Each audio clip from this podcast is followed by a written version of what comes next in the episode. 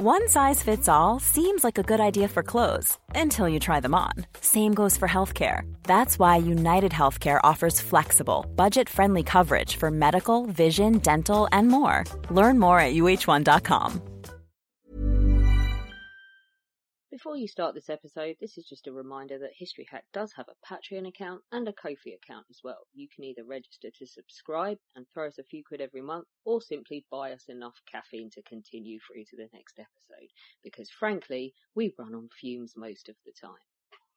Hello and welcome to another episode of History Hack. I am really pleased to be speaking to historian and journalist David Crossland, who's come to talk to us about his new book, Whispering Walls, First World War Graffiti. So, David, welcome to History Hack. How are you doing? Very well, thanks. Yes, glad to be here. I was saying to you in the preamble, I really enjoyed reading. In a way, when we think of graffiti, you think of things that kids write on the bus stop and all the rude stuff I find in my son's playground. But this had a lot more depth to it. Yes, it's a whole range. It's not just graffiti. It's also intricate carvings of regimental insignia, of beautiful women, especially in the case of French soldiers, but also just scribbled names, scribbled with pencil, and service numbers. There's a full range of graffiti reflecting all the different nationalities that converged on the Western Front. Whereabouts can these carvings and graffiti be found? Pretty much anywhere that men had the time and opportunity to leave these traces. There are especially many in the underground limestone quarries across Picardy and the Pas-de-Calais regions between the north of Paris and the English Channel. And Picardy in particular is famous for its limestone, and it's crisscrossed by labyrinthine quarries, and some of them are vast, and they're dug under the fields, and over the centuries they were used as refuges in times of war, and so the armies of both sides discovered these quarries and used them as unit headquarters, field, first aid posts, storage sites. So the French, the Germans, the Brits, Australians, Canadians, they all used these sites. And because the men had the opportunity and time, they chose to immortalize themselves on the walls in all kinds of ways. There's something similar in the tunnels under Dover Castle as well. And I've been told down at Chatham Dockyards there's a wall where sailors would wait before being put on ship, and that they've all carved their names into the wall there as well. Yes, of course, limestone being soft, it's very easy to sculpt. So they could use their knives, their bayonets, just to carve into it, and some of them had hours, because they were waiting to go into battle or because they were on rest and recuperation. So they got quite elaborate, and they would copy all kinds of motives that were around, all kinds of subjects around them, like coins or banknotes. There's a famous sculpture, a French sculpture, which copied Marianne, the bust of Marianne, the French national symbol, which was on a French coin. And the Germans, they were very keen on patriotic slogans like "Gott mit uns," which was inscribed on their belt buckle, and "Gott strafe England," God punish England. That was also a sort of an anti-British war slogan. You can find that on the walls as well. But like you said, there's also a lot of names sort of left behind. So I thought we could talk about a couple of them. You go in depth for a few of them. One of them was Corporal Adrian Edmonds. That's right. He wrote his name in a tunnel under the village of Naours, which was north of Amiens. And Naours, I'll just briefly talk about Naours because it's a unique place, because its caves weren't used as a shelter. They were a tourist attraction, even during the war. And the Australians, in particular, ran guided tours of it. And it's still a tourist attraction. You can visit it. It's a museum, and over 3,000 inscriptions, mostly names, ranks, service numbers, have been found on these walls. And one of them was Lance Corporal Adrian Henry Edmonds of the 3rd Australian Division Signals Company. and he wrote his name on the wall on the 23rd of May, 1917. He even wrote about that visit in his diary, and his job was to lay telephone lines across battlefields. But like many Australians and Canadians, they'd come from thousands of miles away, so they were also very keen sightseers. So when you read his diary, he conveys the horror of the fighting alongside the beauty of the landscapes he travelled through. In his diary, he says in July 1916, he was on a troop train taking his unit to the Somme, and he wrote of, quote, hills covered with wheat interspersed with red poppies and cornflowers. A few weeks later, he goes on about very heavy shelling all day, many casualties, awful sights, half bodies, legs, arms lying about unburied. So it's a strange juxtaposition of describing the beauties around him and the horror. You know. I suppose when there's that thing of, will I ever get back to see Europe again? So let's write down what I'm remembering, but then also, like you said, you've got the juxtaposition of the war, and so it's difficult to make interesting reading. Yes, I mean, he writes, drinking water out of shell holes that has the flavour of dead bodies, and then he describes very dramatically a visit he took to Delville Wood, which was one of the bloodiest battlegrounds of the Somme. On Boxing Day, and describing shattered trees, trenches, shell holes, military gear and corpses scattered everywhere still. And then he writes, if only those who are responsible for this terrible war could see these silent forms. And then he takes part in the Third Battle of Ypres. He's almost burned alive when a shell lands on a flares near the door to his bunker. But a few weeks later, he's on leave in Paris, and he lists this. He ticks off the sites in his diary: Place de Vendôme, Invalides, Napoleon's tomb, Eiffel Tower. Even took in Versailles. I'm glad to say he survived the war. Returned home in 1919. Lived until 1968.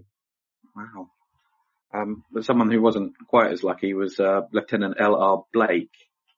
Yes, he was a geologist and a surveyor and an Antarctic explorer. He was a peer of Scott and Shackleton, and he went just before the war. He went on an expedition with the Australian explorer Douglas Mawson as a geologist and surveyor. He also wrote his name in Naours. And he was a lieutenant in the Australian Field Artillery, and he visited Naours in January 1917. He was in charge of a howitzer, but because he was a surveyor, that's what was his speciality. And during the Battle of the Somme, he was sent into no man's land in front of Pozieres. His job was to survey the exact location of Allied lines, to prepare the artillery for the creeping barrage. He was wounded by a bullet to the buttocks, which drew taunts from his mates, but he won the Military Cross. And later, in 1917, he was presented with another award by King George V, and he spotted the white ribbon of the Polar Medal on Blake's tunic, and he asked him about it, and they spoke for 20 minutes. About Antarctica, and it went on so long that Blake had to break off the conversation. Said, "Excuse me, Your Majesty, I have an urgent dental appointment." He had the option to join the staff and to get out of the fighting, but he didn't want to. He wanted to be with his mates. So during the Third Battle of Ypres, he was seriously wounded by a shell fragment to his forearm. Mm. Then in September 1918, it's just an illustration of this bizarre parallel world that these soldiers lived in. He wrote to his brother that he had just visited Nice, the south of France, Nice, Menton, Monte Carlo, Cannes, and he was talking about the beautiful vegetation there. And then 2nd of October, just weeks before the end of the war, he was on horseback supervising the unloading of ammunition, and a stray artillery shell exploded under his horse, badly injuring him, blowing off his part of his left leg, fracturing his skull. He was operated on, but he died the next day. Yeah. But with you know, Blake to me represents what was lost, because when you research him, and the Herbert Dartnell wrote an excellent biography of him, you get a real sense that this guy would have, he was only in his 20s, he would have resumed his research, he would have resumed exploration and surveying, geology.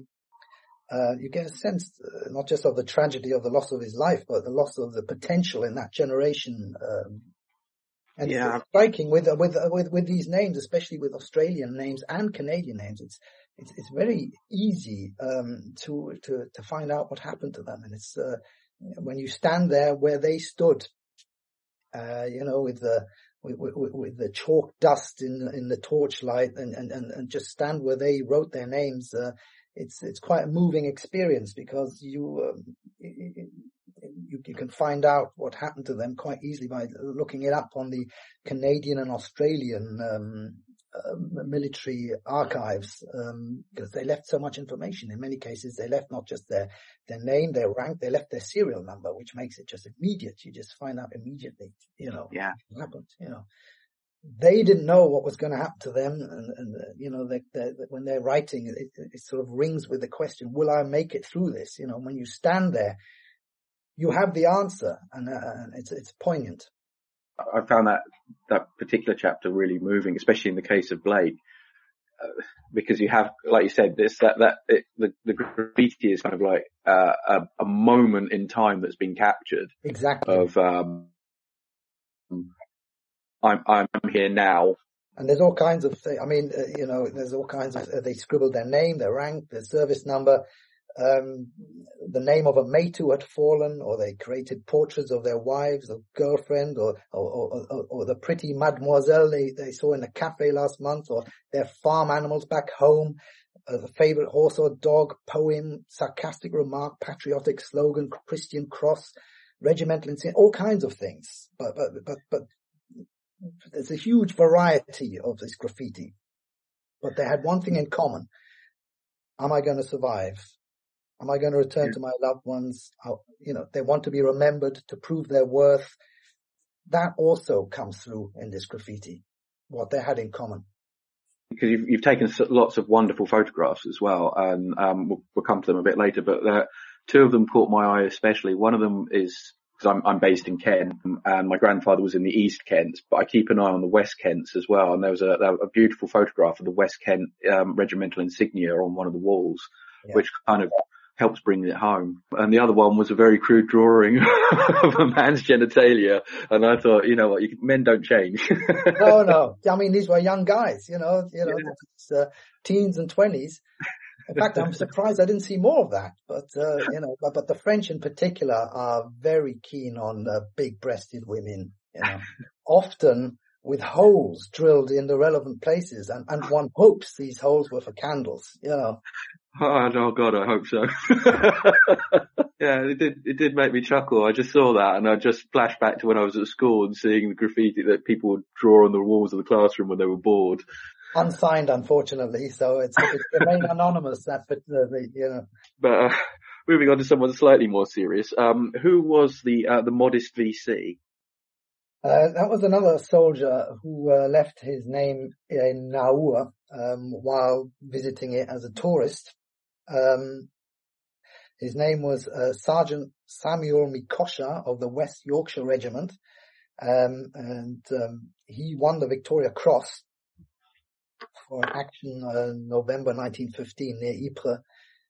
His platoon was decimated by shell fire, which killed 6, wounded 7, buried most of the rest. But Meekosha, who was then a corporal, he took command, dug out the men in full view of the enemy with shell fire going on.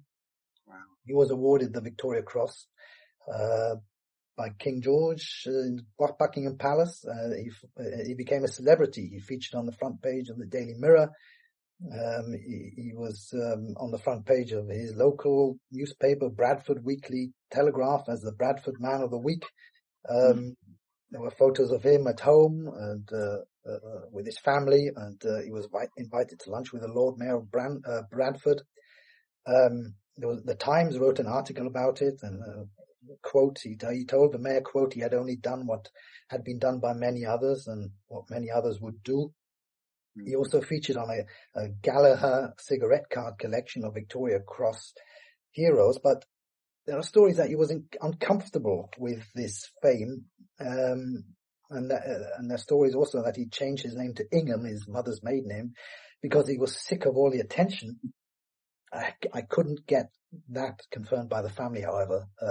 He changed his name, but the reason for it, I'm not clear about. But he died in 1950, aged 57, but his name made headlines again in 2001 when his Victoria Cross was sold at Sotheby's by his granddaughter to an anonymous private collector for over £100,000. Wow. There were quite a few Victoria Cross holders who sometimes didn't. There were some that really revelled in the fame, and then others who did just sort of, well, I was just doing what I was supposed to do. Yeah. I could imagine the amount of fame that you would probably get quite annoyed with people banging on your door and taking photos of you and making a big special deal out of it. Especially he had a Polish father, so his second name, Meekosha, was so memorable. That was another factor. He joined the army in the Second World War as well. I think he was a captain, but people kept saying, aren't you the Meekosha who won the VC? And there are reports he got fed up with that, but as I said, I couldn't get that confirmed. I tried to ask the family about it, but I didn't get any answers on that. My French pronunciation is really dicey, but tell us about the Banksy of Bouzincourt. That's it, yeah. They're mainly British and Canadian soldiers, and they made over 1,000 inscriptions in total in tunnels under the village of Bouzincourt on the Somme, just a few kilometers down the road from Albert. And in the build-up to the Battle of the Somme, and during it and just after it, most of these inscriptions were made then. And you can see that some were written on the same day by members of the same battalion. And here too, I mean, some of the authors are known to have been killed within days of making those inscriptions. And the French archaeologist Vincent Favre, he conducted an exhaustive study of the inscriptions, and he discovered a correlation between the number of inscriptions made per day and the ebb and flow of the battle. And the volume of graffiti, he found that the volume of graffiti increased as British soldiers of the 32nd Division piled into Bouzincourt, as it was being turned into a military camp in preparation for the big push on the 1st of July. And you really get a sense of the PALS system in Bouzincourt, because many inscriptions reflect the pride and confidence of the new army, the guys who had flocked to recruitment centers. For example, there's a beautiful inscription, a cap badge drawn of the diehards, the 17th Battalion of the Middlesex Regiment. That battalion was the Footballers Battalion, which contained professional players and referees, officials and fans from football clubs across Britain. And the battalion was a very important sense of identification for many soldiers because of the way that the British Army did its recruiting at the start of the First World War, because there were local recruitment drives among men of the same city of occupation. Friends, neighbours, colleagues joined so-called city battalions, or known as PALS battalions in the north. They were attracted by the promise that they would be able to stay together with their mates, but of course, given the scale of the casualties in the Battle of the Somme, the PALS system had disastrous consequences for the communities back home. Because, of course, the British Army suffered over 57,000 casualties on the 1st of July alone. Worst ever told one day, 19,240 were killed. Yeah. More than 5,000 casualties came from London, 5,500 from Manchester, over 1,000 from Edinburgh, Leeds, Bradford, Birmingham. It was even worse for smaller communities like the Accrington Pals and the Grimsby Chums. Yeah, so you get a sense of these Powell's battalions at Bouzincourt because it's very closely linked to the Battle of the Somme. Just out of curiosity, do they have a list of all the names that have been written in there? Yes, they've catalogued them all. You can, Vincent Favre, he did a fantastic job. He did a master's degree on Bouzincourt, and also Bouzincourt's been 3D. It's been photographed in 3D, so they've measured it out and done a 3D version of it. Because sadly, it's the inscriptions there are at risk from dampness, and especially when the soldiers used lead pencils. That's more enduring, but a lot of them use their trench pencils, which can, or ink pencils, and that's a problem because the ink soaks into the wall, and moisture can make the ink run. And Bouzincourt's got a problem with dampness. There's a risk of collapse. It's been completely shut for the last 3 years, I think. I went in there in 2019. Was lucky to get in.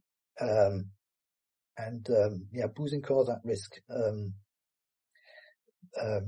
There's one inscription I found particularly poignant. It was written by Private Daniel McAlpine of the 2nd Highland Light Infantry, and the inscription says, "Wounded 3 times," and that reference, that sort of rings with pride, but also hope that he had his share of bad luck, and that he might survive, but sadly he was killed 5 months later. Yeah, I was just wondering, because my grandmother's uncle was killed at the Somme in October, but he was there for the first day, and I just partly wondered if he sort of left anything behind. Yes. I mean, it's possible. I mean, one way is to try and find out if his unit was anywhere near Bouzincourt. That might be a start. But the problem with Bouzincourt is that it's not mentioned in any official military records, that, and at least the ones that I couldn't find any, neither could Favre. And it seems to have been just used quite haphazardly. The guys... The village itself came under shell fire, and the guys just piled into this set of tunnels, which was another one of these refuges dug under the French village, and they didn't spend very long in it, so the graffiti has quite a haphazard feel to it. But it was very relaxed down there. It was mainly there's no evidence, and in fact, a lot of this graffiti was done by ordinary soldiers. You don't see many officers leaving graffiti, so they were just basically chilling. Waiting out the barrel. Chilling's the wrong word, but they were just either waiting to go into action or recovering from it, and trying to while away the time. Bouzincourt is where the big penis is as well. Yeah, and the West Kents thing as well. Yes, that's right. Yeah. I wrote it in brackets next to my question so that I could bring it up, but it felt natural to bring it up earlier.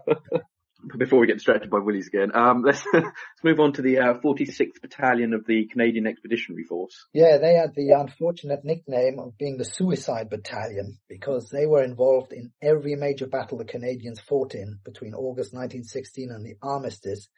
And of the 5,374 officers and men who passed through that battalion, 4,917, which is 91%, were either killed or wounded. Ouch.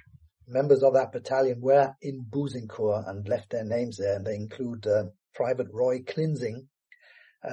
He left his name in a list of 4 of his comrades. And with him, too, he left his service number. You type in his service number, and the Canadian... The Canadian official records are so extensive, so you immediately found out where he was, what he did, what his medical records was. 5 feet 4 inches tall, fast runner, which was obviously perfect attributes for his job, which was to a runner, a key role in the war, where the telephone often broke down. He was a farmer from North Dakota, awarded the military medal for carrying on his duties during the assault on Vimy Ridge while under rifle fire and machine gun fire, after being buried by a shell for a while, after having his arm dislocated. He showed, quote, cool indifference to danger, Oh, God. The guy survived the war despite being gassed, suffering from shell shock. And he lived to the age of 84, died in 1981. Wow. Oh, God. Some kind of machine. Yeah. I mean, every name has a story, obviously, behind it. Every name is worth researching. And with the Australians, as I say, with the Australians and Canadians, it's relatively easy. With the Brits, it's difficult because military records, so many military records were destroyed in the Blitz. I think 2/3 of the military records, of the army records, let me check that. I've got this here. Only 30% of service records from British Army soldiers survive because the majority were destroyed by a fire at the Army Records Office in London in an air raid in 1940, and that makes it hard to find out about British soldiers. You know, they're in the hands of the National Archives. You can search and download service records, and they are digitized records. But you have to go through certain websites which you have to pay for. You know, and it's quite an expensive affair, and there's a variety of websites. It's not so easy unfortunately. I volunteer at the Royal Engineers Museum, and the amount of requests we get saying, I'm trying to find my great-grandfather in the First World War. He was a Royal Engineer. Okay. Do you have any more details? It's such an uphill struggle. But before we started, I was saying my great-grandfather somehow ended up in the Australian Army, and I just Googled it. I just went on the Australian War Memorial website and got an 18-page document of everything he was doing, a complete sick record. I look up my other grandfather. I'm lucky if I can find his service number. Yeah, it's tragic. Yeah, it is. It's good that the Canadians and the Australian stuff is there. Give someone something. Another guy who left his name at Bouzincourt was Alfred Cromwell Myers. He was a trainee school teacher, volunteered to join the Canadian Infantry, 1916, and he wrote his name in beautiful calligraphy. It would have impressed his pupils. A few months later, he took part in a daylight raid in preparation for the attack on Vimy Ridge. He was wounded after he entered a German trench, and according to a Canadian investigation, he sat down after he was wounded, told a comrade he would be all right in a few minutes and that he'd return to his own lines. And when the raid was ending, his comrades came back to see if he was still there, but he disappeared. And the German sources later said he'd been killed. He was filed as missing. His name was inscribed on a huge Canadian memorial on Vimy Ridge, but in 2015 he was found. And probably because researchers submitted a report to the Canadian War Graves Commission, concluding that his remains probably were lying in Cabaret Rouge cemetery in Souchez near Arras. So his last minutes might remain a mystery, but his probable final resting place is now known. Oh, that's good. When you're ready to pop the question, the last thing you want to do is second guess the ring. At BlueNile.com, you can design a one-of-a-kind ring with the ease and convenience of shopping online. Choose your diamond and setting. When you find the one, you'll get it delivered right to your door. Go to BlueNile.com and use promo code LISTEN to get $50 off your purchase of $500 or more. That's code LISTEN at BlueNile.com for $50 off your purchase. BlueNile.com, code LISTEN. Even when we're on a budget, we still deserve nice things. Quince is a place to scoop up stunning high-end goods for 50 to 80% less than similar brands. They have buttery soft cashmere sweaters starting at $50, luxurious Italian leather bags, and so much more. Plus, Quince only works with factories that use safe, ethical, and responsible manufacturing. Get the high-end goods you'll love without the high price tag with Quince. Go to quince.com/style for free shipping and 365-day returns.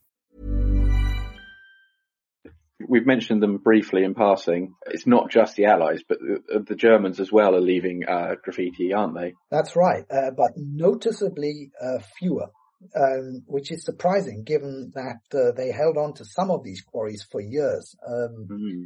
One explanation could be that their commanders may have, which would have been typical, that declared graffiti was verboten, and the tunnels, the Germans turned the tunnels into really well-equipped military bases, electric lighting, telephone cable. I mean, so did the Allies, but the Germans really made themselves comfortable, because I found a fascinating photo in the German Federal Archive of soldiers, got to be officers, in a garland festooned underground chamber with a piano, grandfather clock, cat, well-laid table, beer on either beer, I think it's wine on the table. You know they got it from villages around. Yeah.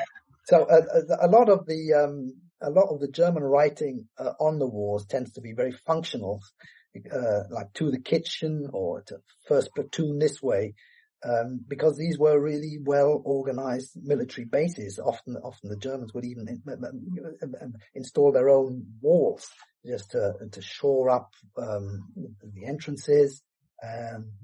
Very high quality wall. I saw some examples of German some engineering near the Chemin des Dames ridge, in a quarry that they had held for years, between 1914 and 1917, and it looks like it was built yesterday. It's just absolutely brickwork.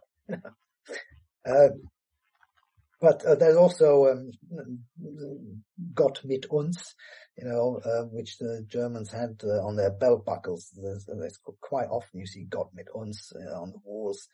There are some personal inscriptions, but with Germans, it's as difficult as it is with the British, because a lot of German military records were destroyed in an RAF attack on Potsdam. And of course the German is very regionally fragmented. So you have to check the Württemberg records or the Bavarian records, a lot of which aren't digitized. Luckily, some of the casualty lists have been digitized, so you can get a sense. You can get some information on some of the soldiers, but it's a hit and miss affair. There's one soldier, Lance Corporal Gefreiter Fritz Jenecke of the 20th Infantry Regiment. It says, "Let all," in German, but let all the world speak ill of you. Just keep your conscience clean, then God will always be with you. Yeah. Actually, this is in memory of him. He must have fallen. His comrades wrote that in 1915. And then one interesting thing, one inscription left by soldiers of the 20th Infantry Regiment lists three soldiers underneath a little iron cross, which was also much in evidence, the iron cross, flanked with two flags of the Reich. In memory of the war years 1914, the stretcher bearers. And the writing is very, very neat. And there's an American author, Richard Rubin, who'd been in this quarry, and he pointed out something that's very true. It really evokes the meticulous writing that might have been taught by a schoolmaster like Kantorek in Remarque's All Quiet on the Western Front, that the teacher brought the whole class down to the recruiting office. These were young guys out of school, who'd just been to a good school, and they really wrote their names very, very neatly and quite youthful writing. They were schoolboys. Hopefully not in the Gothic script, because that's always really difficult to read. Yeah. So, I mean, the Germans were like everyone. Their mates and their military units were their surrogate families, and bonded by shared experience, and that is reflected on the walls. Yeah. One quite illuminating bit of graffiti. One German soldier wrote in Latin, Ave Caesar morituri te salutant, Hail Caesar, we who are about to die salute you. And if you read that today, it sounds like bitter sarcasm, but the mindset of 1915, when morale was still strong, it reveals bravado, a soldier portraying himself as a heroic gladiator ready to lay down his life for his Kaiser. no British phalluses drawn on the wall in German trenches. No. Too serious. There's a lot of, there's anti-British slogans, Gott strafe England, God, may God punish England. You see that quite a lot. And with the Germans and the French, you see how the soldiers were bombarded with patriotic emblems, propaganda on postcards and posters, on merchandise, bottles, cups, plates. In many cases, they just borrowed these images and drew them on the walls. Sometimes there was real patriotism behind it, but sometimes they just whiling away the time. You know, I'll do something. What shall I draw? I'll draw this. You know. The next one, we'll move away from the Germans to the French. They do some great carvings as well, like the again with my French pronunciation. Here we go. The altar of Confricourt. Exactly. Yes. The French can't. The French, they crafted real works of art, and they were less inhibited than the Anglo-Saxons when it came to depictions of the female form. Mm. They had a liking for big-breasted nudes with holes drilled in relevant places for candles, one hopes, and they carved also, French Catholic, they carved entire altars into the rock. And one of the most striking is in a quarry close to the ancient farm of Confricourt, which is 100 kilometers northeast of Paris. And next to the altar, they carved a flight of steps up to the trenches above the River Aisne. And it was here in the First Battle of the Aisne in September 1914 that the conflict turned into a war of trenches, as both sides dug in due to the incredible losses from artillery fire, machine guns. And the quarries were just a godsend for the men. The quarries were discovered as soon as the fighting started. You know, within a month, these quarries were put to use. The temperature was an unchanging 10 degrees all year round. And the troops quickly transformed them into subterranean barracks. One veteran likened it to Roman catacombs. Yeah. And here they made the engravings depicting loved ones, names of the fallen, but there are also elaborate regimental tableaux commissioned by commanders, like the 35th Regiment, Commander so-and-so, and then, Lieutenant so-and-so, and a beautiful framed tableau. And here also there's a really beautiful bas-relief of Marianne, the French national symbol, which was inspired by her profile on a French coin. The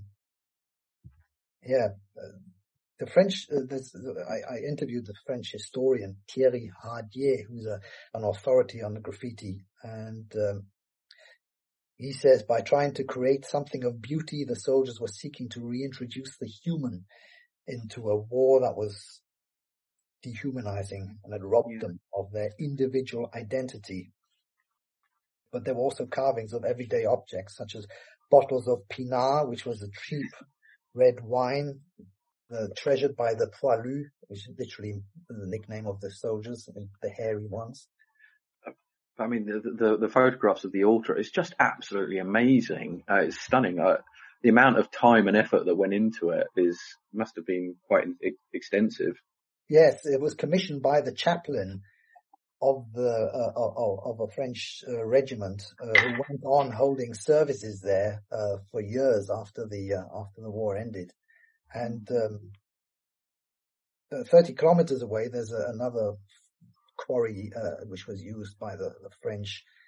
More than 15 French regiments passed through the quarry of Montigny, including Zouaves, which was an elite light infantry formation, which originated in French North Africa. And the most prolific sculptor here was an opera singer, Marius Cropet.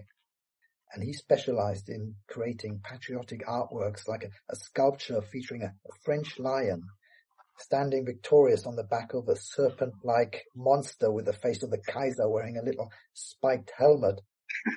And amazingly, this survived. The Germans moved in during the spring offensive. They were there for a few months in 1918, and it survived. They didn't.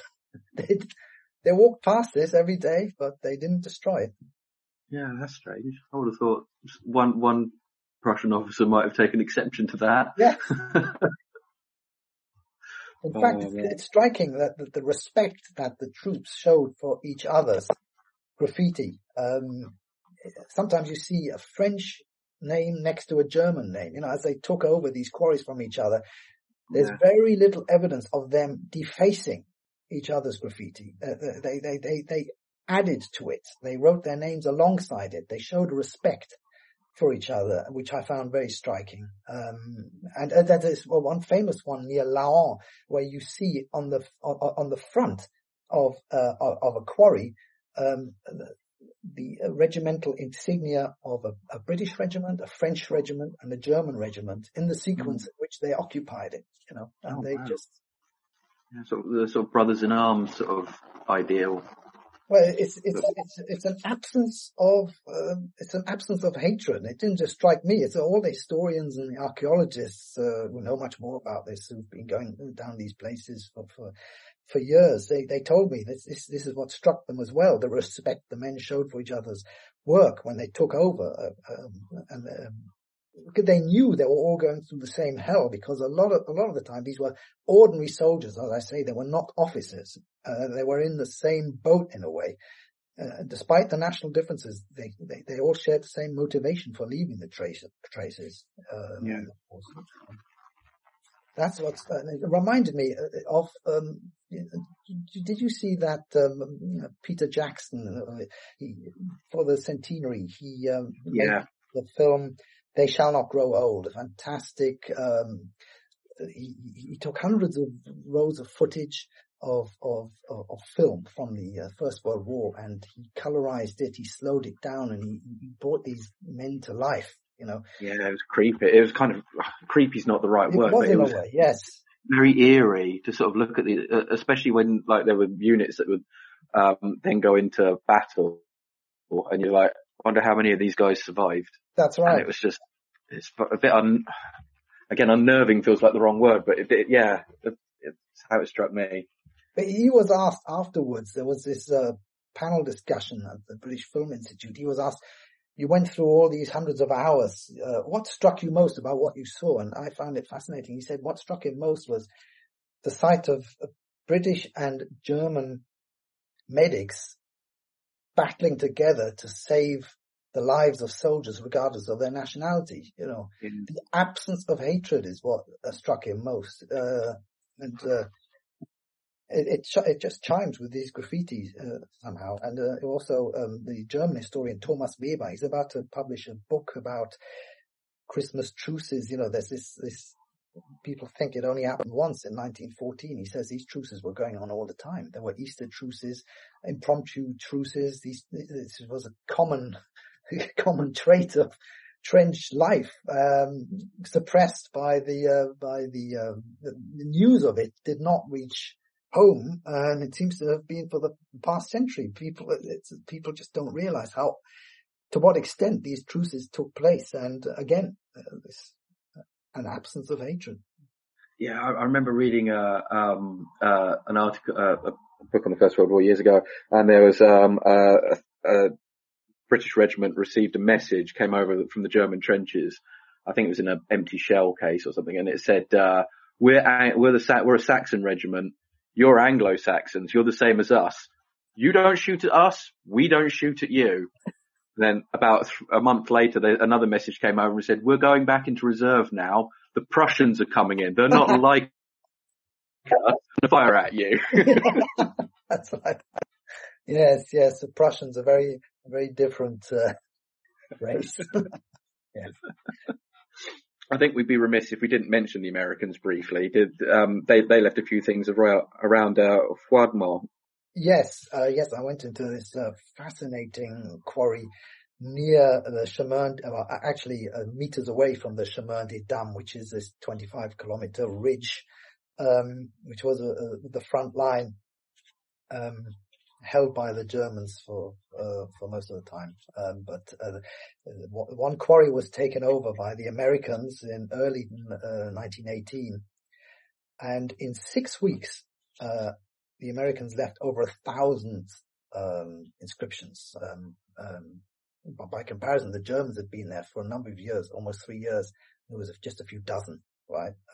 But the Americans came in, and you just get a sense of the exuberance of the troops raring to get into the fight. They carved their names in big, bold letters, some of which like resemble the fonts of advertising billboards. You know, that these carvings, they look so, even now, so fresh and pulsating. You get a sense of the power and the energy behind it, and it really seems to augur the outcome of the war, because with 2 million of these guys joining the fight, you just get a sense the Allies just weren't going to lose. And these men were from the U.S.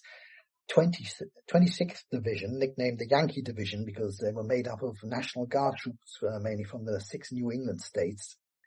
Volunteers, many were relatively recent immigrants to the U.S. from countries like Russia, Ukraine, Poland, Italy, Scotland. And Froidmont, which was another one of these quarries, was big enough to accommodate hundreds of men. You get carvings like Buffalo Bill, Native Americans with feather headdresses, and many carvings of the square and compasses that reflect how popular Freemasons were in America at the time. Britain too, I think, but I mean, you really see loads of Masonic symbols down there. And one Yankee who wrote his name in a quarry near there, which was also occupied by the Yankee Division, the 103rd Regiment, was Ralph T. Moan. He wrote a diary, and in the diary, at first he sounds excited at the prospect of getting into the fight. And he sets about souvenir hunting, despite French warnings that things left lying around on the ground like helmets were often booby-trapped. But you get a sense when you read the diary, as soon as he got closer to the action in the weeks that followed in the spring of 1918, he started witnessing its horrors.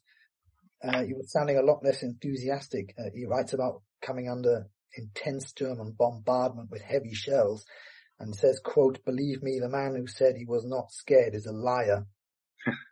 He reported seeing a man with his head blown off, and then he stopped his diary just a few days later, writing, quote, "From now on, all we see as hell is hell." So he just gave up writing about it.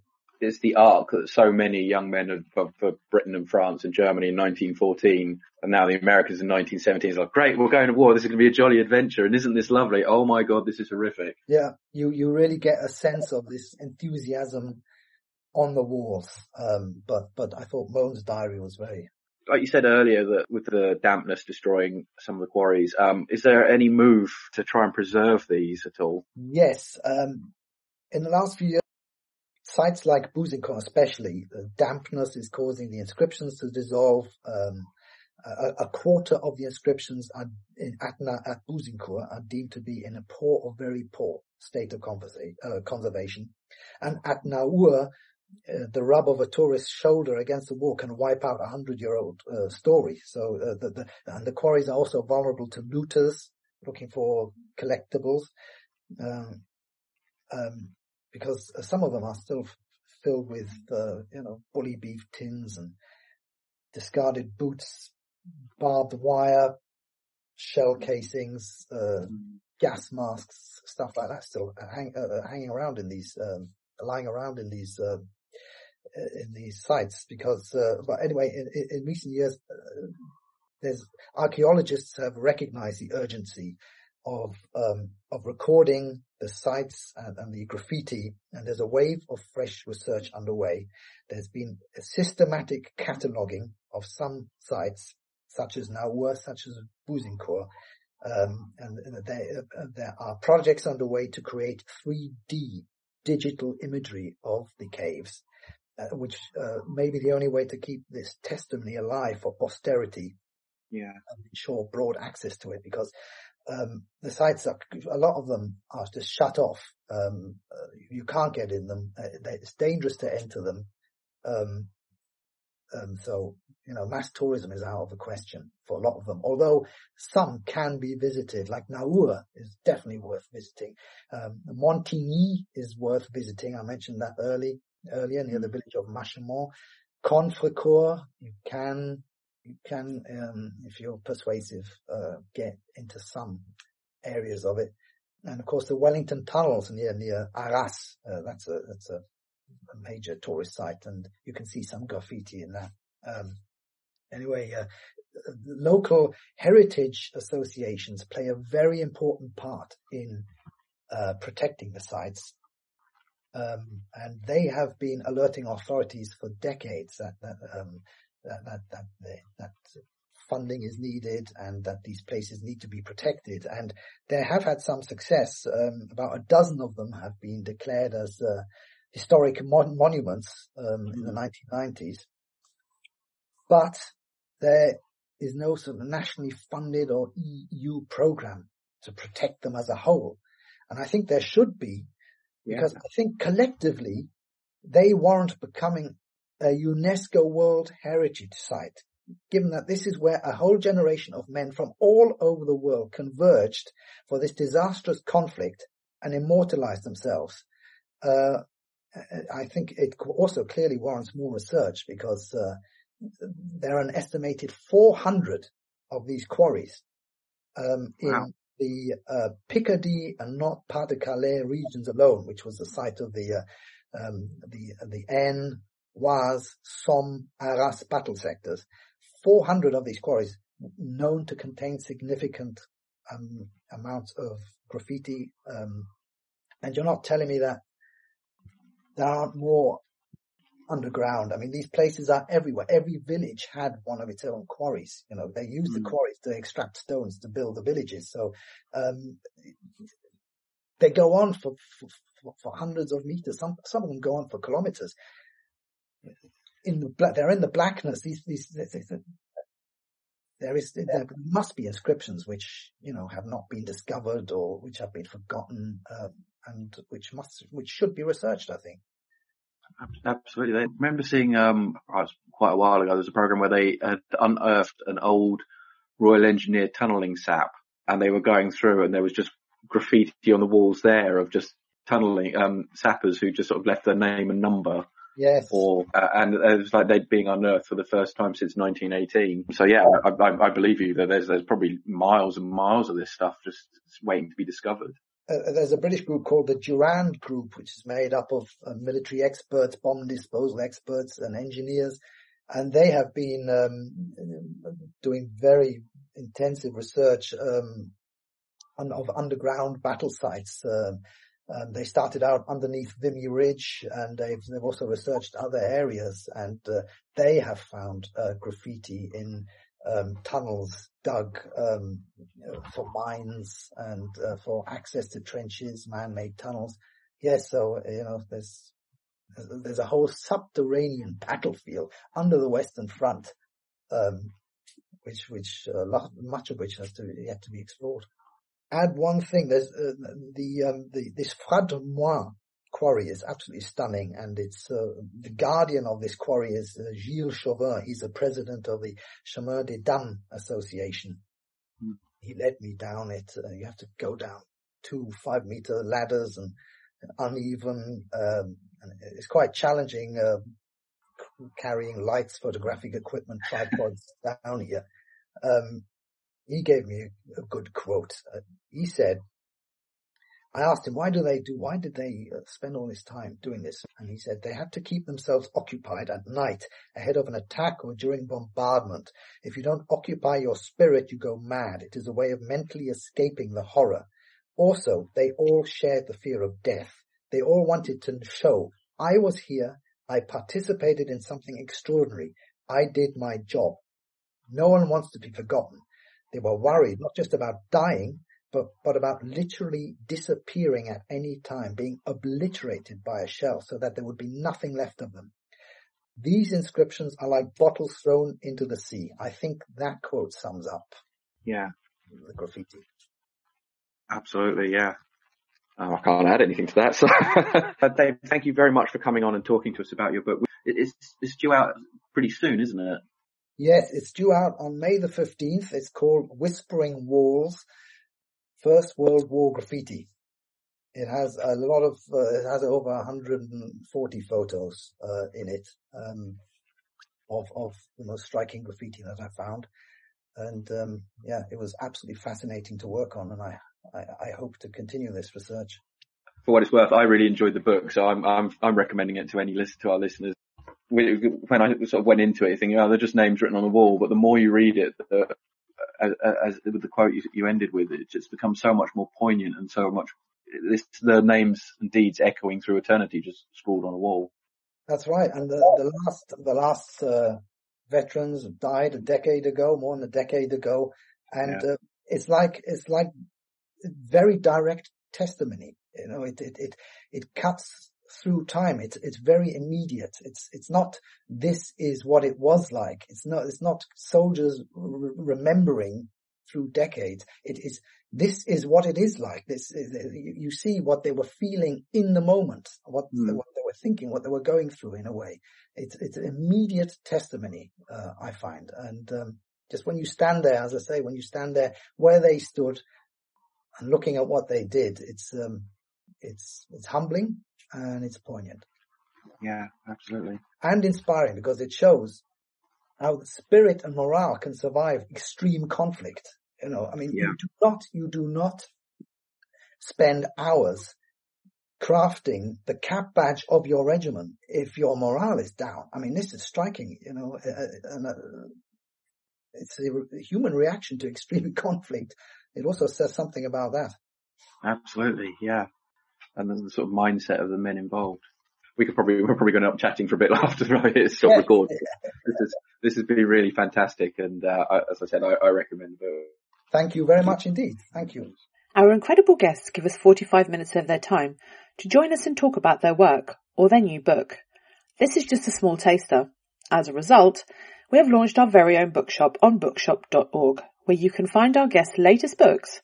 You can support them, and you can support us on History Hack. 10% of every sale via our bookshop supports the podcast and allows us to keep going and bring you more top-of-the-line guests. You can find our bookshop at bookshop.org/shop/historyhack, or search for us in the shop section. Thank you so much for your continued support. We really appreciate our listeners and supporters. So make sure you get down to the bookshop and grab yourselves a new book.